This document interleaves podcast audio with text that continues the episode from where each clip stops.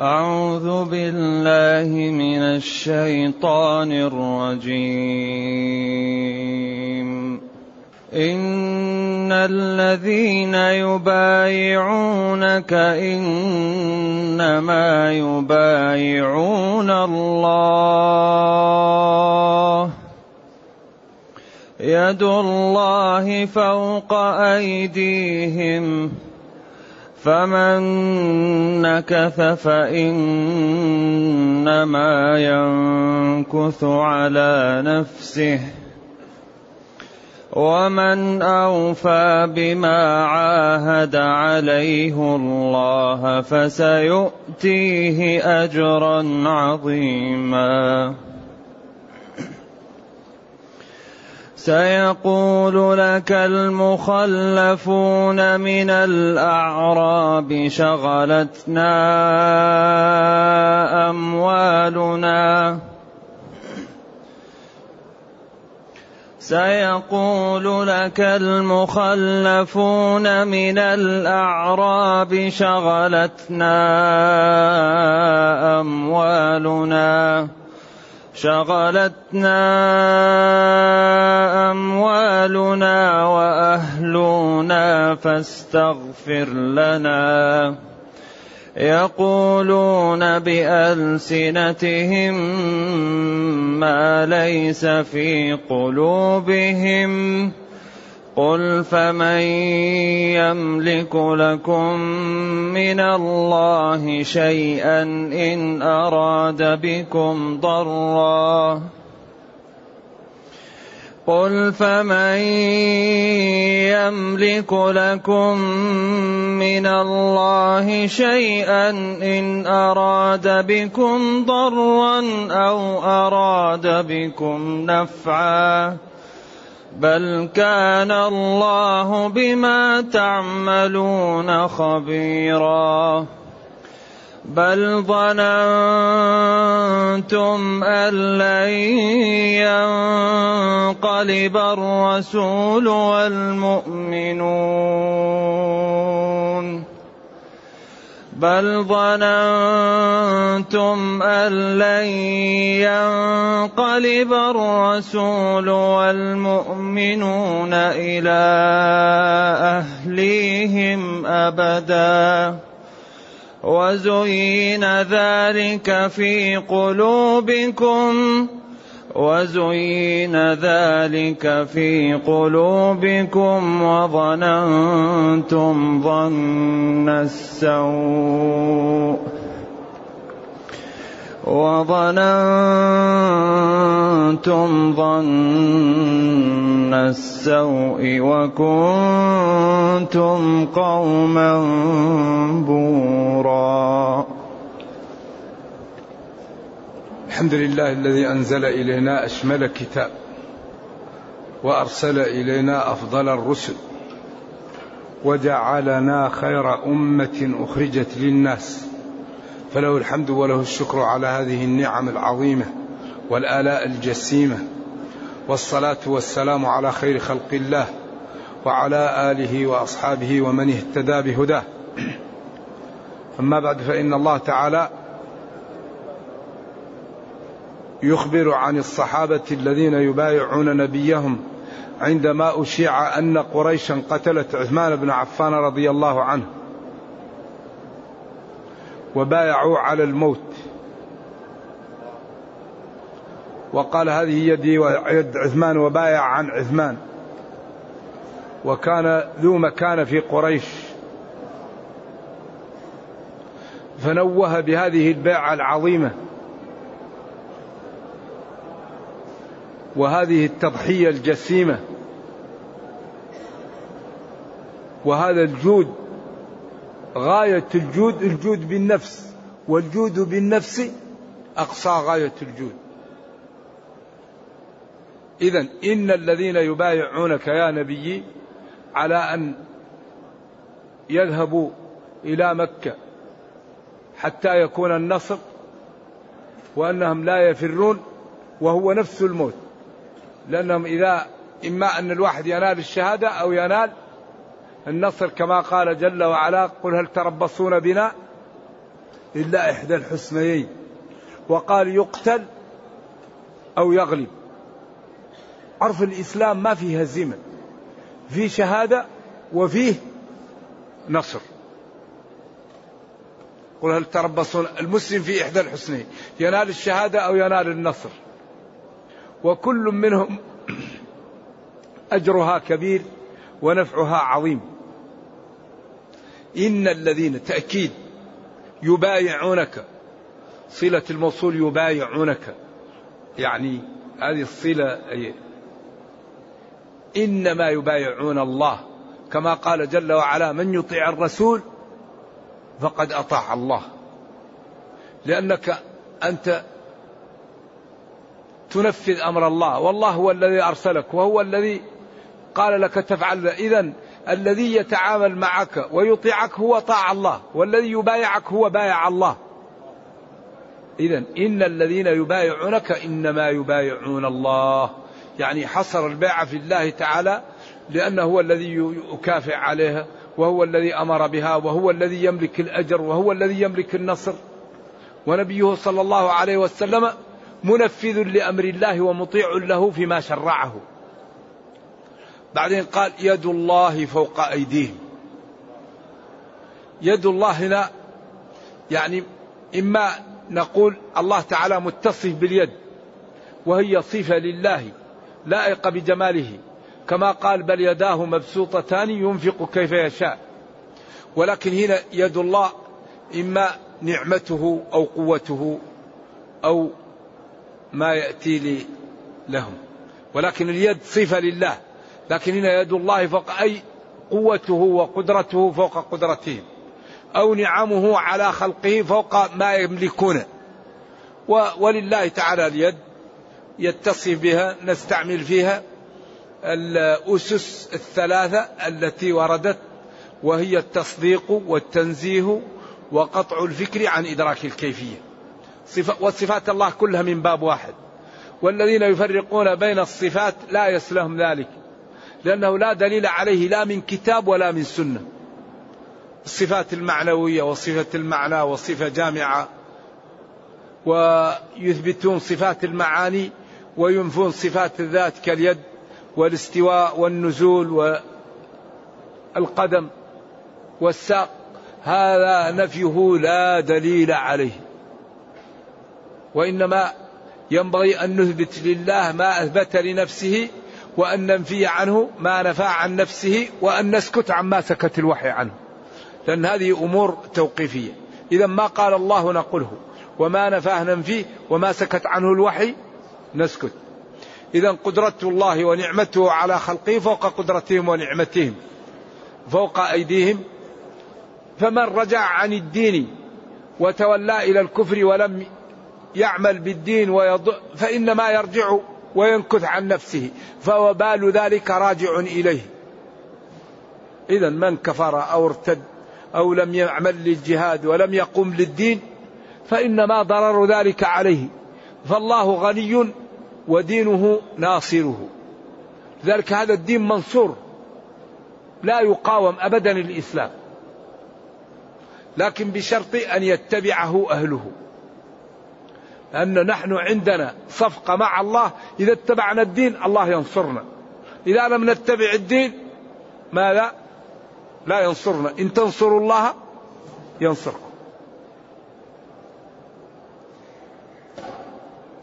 لكن إن لم تنصروا دين الله ولم تعملوا به فلا يلومن أحدنا إلا نفسه. قال قل هو من عند أنفسكم. إذا فمن رجع عن الدين وتولى عنه ارتد ولم يعمل به فإنما ينكث على نفسه. يعني يرجع وبال ذلك عليه وضرره. والنكث هو أن تغزل الغازلة. الصوف أو الوبر أو الشعر أو غير ذلك مما يغزل. فإذا غزلته وجعلته كالأسلاك نقضته وعادته إلى حالته الأولى. فاذا النقض هو أن يعود الإنسان إلى ما كان عليه قبل هذه الحالة. نقض العهد نقض الوعد نقض الغزل التي نقضت غزلها من بعد قوة أنكاثا بعد أن غزلته عادته إلى المادة الأولى الخام. هذا هو النكث. ومن أوفى يعني نفذ وقام بما عاهد عليه عليه الله. كل قراءة سبعية فسيؤتيه فسيؤتيه الله تعالى فسنؤتيه نحن الله. كله قراءة سبعية أجرا عظيما. إذا الذي ينحرف ينال العقوبة والذي يستقيم ينال الكرامة. فمن نكث فإنما نكث ذلك وضرره عليه. ومن أوفى قام بما عاهد عليه الله بما عاهد عليه الله كله يعني بما دخل في الدين عليه أنه يقوم بشرع الله ينفذ الأوامر ويجتنب النواهي فنفع ذلك له. وسيؤتيه الله تعالى أو سنؤتيه نحن الله اجرا عظيما لا يقدر قدره أحد. ثم بين أن هؤلاء الشريحة التي تخلفت من الأعراب كاذبين فيما يقولون شغلتنا أموالنا وأهلنا فاستغفر لنا. قال تعالى يقولون بألسنتهم ما ليس في قلوبهم. هذا تعبير غاية في الحسن والأدب وأنهم كذبة.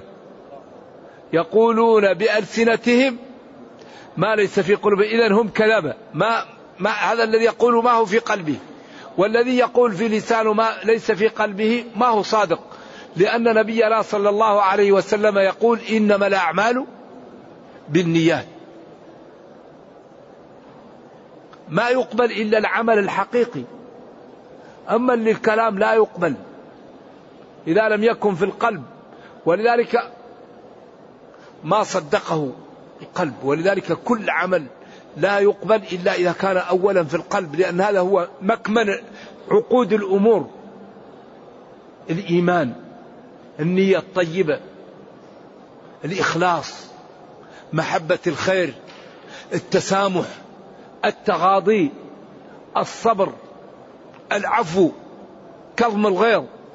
وهذا المحل عياذا بالله هو محل النفاق والمرض والشك والحسد والرياء ورؤية الفضل على الغير كل هذا هنا. ولذلك قال ألا وإن في الجسد مضغة إذا صلحت؟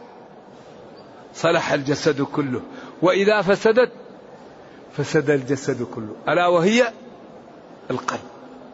لكن ينبغي نجتهد على قلوبنا. نصلح قلوبنا. ما يحاول الإنسان أن يكيل بمكيالين. الإسلام لا يقبل. الإسلام لا يقبل للمسلم مكيالين. مكيال لنفسه وأحبابه وأصدقائه ومكيال للناس الذين لا يحب. هذا لا يقبله الإسلام. الإسلام يقبل للمسلم مكيال واحد. تكيل لمن تحب ولمن تكره. واحد.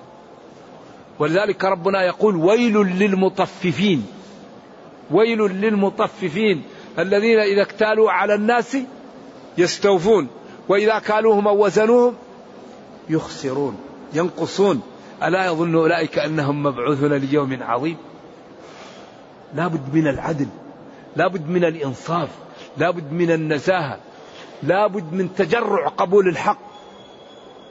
كثير منا إذا قال الحق من يراه من يرى نفسه أرفع منه لا يقبل الحق. يا أخي الحق يقبل.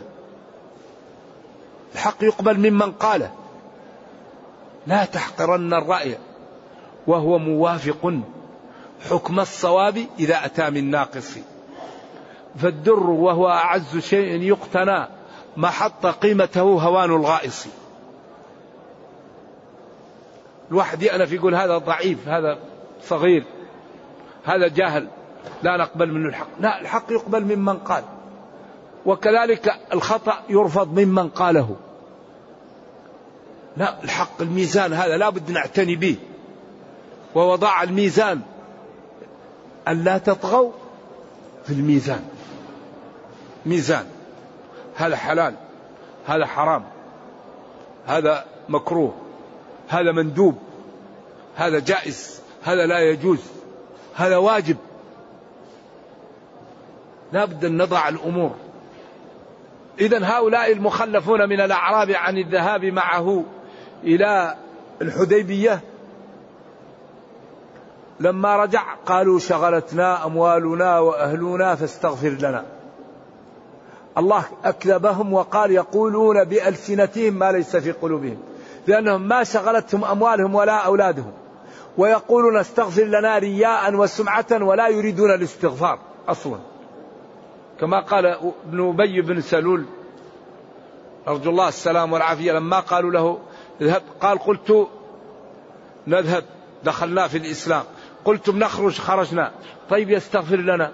ما بقي إلا تقول اسجد لمحمد صلوات الله وسلامه عليه. كان ذلك في المريسيع. فاستغفر لنا يقولون بألسنتهم ما ليس في قلوبهم. إذا المسلم لا يقول إلا ما في قلبه. إلا إذا كان هناك مجاملة يجامل لأجل أن لا يظهر سيء الخلق سيء الملكة. كما قال عمر رضي الله عنه في البخاري إنا لنبش في وجوه قوم وقلوبنا تلعنهم. يقولون بألسنتهم ما ليس في قلوبهم؟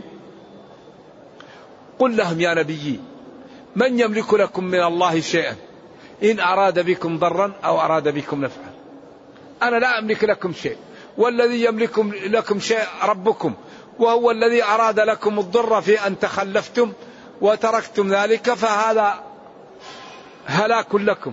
إن أراد بكم ربكم نفعا أو أراد بكم ضرا فأنا لا أملك لكم شيء. وإنما أملك لكم أن أقول لكم تعالوا اذهبوا معي. اذهبوا معي لهذه العمرة حتى نكثر سواد المسلمين وإذا جاءتنا قريش نكون مع بعض. بل كان الله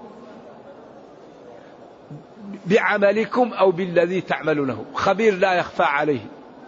وسيجازي كل منكم بعمله. إن تاب فيكون الجزاء خير وإن بقي على ضلاله. ونفاقه فسيكون الجزاء من جنس العمل. بل إضراب عما تقدم. اعتقدتم أن لن يرجع الرسول والمؤمنون إلى أهلهم أبدا لقلة عددهم وعددهم وقوة الكفار وكثرتهم وتعاونهم على المسلمين. أن لن يرجع الرسول والمؤمنون إلى أهلهم أبدا. وزين ذلك في قلوبكم. زينه الشيطان وما في قلوبكم من الشهوات ونفوسكم من كره الإسلام والعمل له. وظننتم ظن السوء ظننتم بالله تعالى الظن السيء وذلك أن المسلمين لن ينتصروا ولن يرجعوا وأن الكفار مستأصلوهم. وكنتم قوما هلكا كنتم قوما هلكا لنفاقكم وكفركم ومخالفتكم لأمر نبيكم وعدم إيمانكم بربكم. فكنتم قوما هلكا بما اتصفتم به من الضلال ومن الضياع. نرجو الله جل وعلا أن يرينا الحق حقا ويرزقنا اتباعه وأن يرينا الباطل باطلا ويرزقنا اجتنابه وأن لا يجعل الأمر ملتبسا علينا فنضل. اللهم ربنا آتنا في الدنيا حسنة وفي الآخرة حسنة وقنا عذاب النار. اللهم اختم بالسعادة آجالنا وأقرم بالعافية غدونا وآصالنا واجعل إلى جنتك مصيرنا ومآلنا. سبحان ربك رب العزة عما يصفون. سلام على المرسلين. الحمد لله رب العالمين. صلى الله وسلم وبارك على نبينا محمد وعلى آله وصحبه. والسلام عليكم ورحمة الله وبركاته.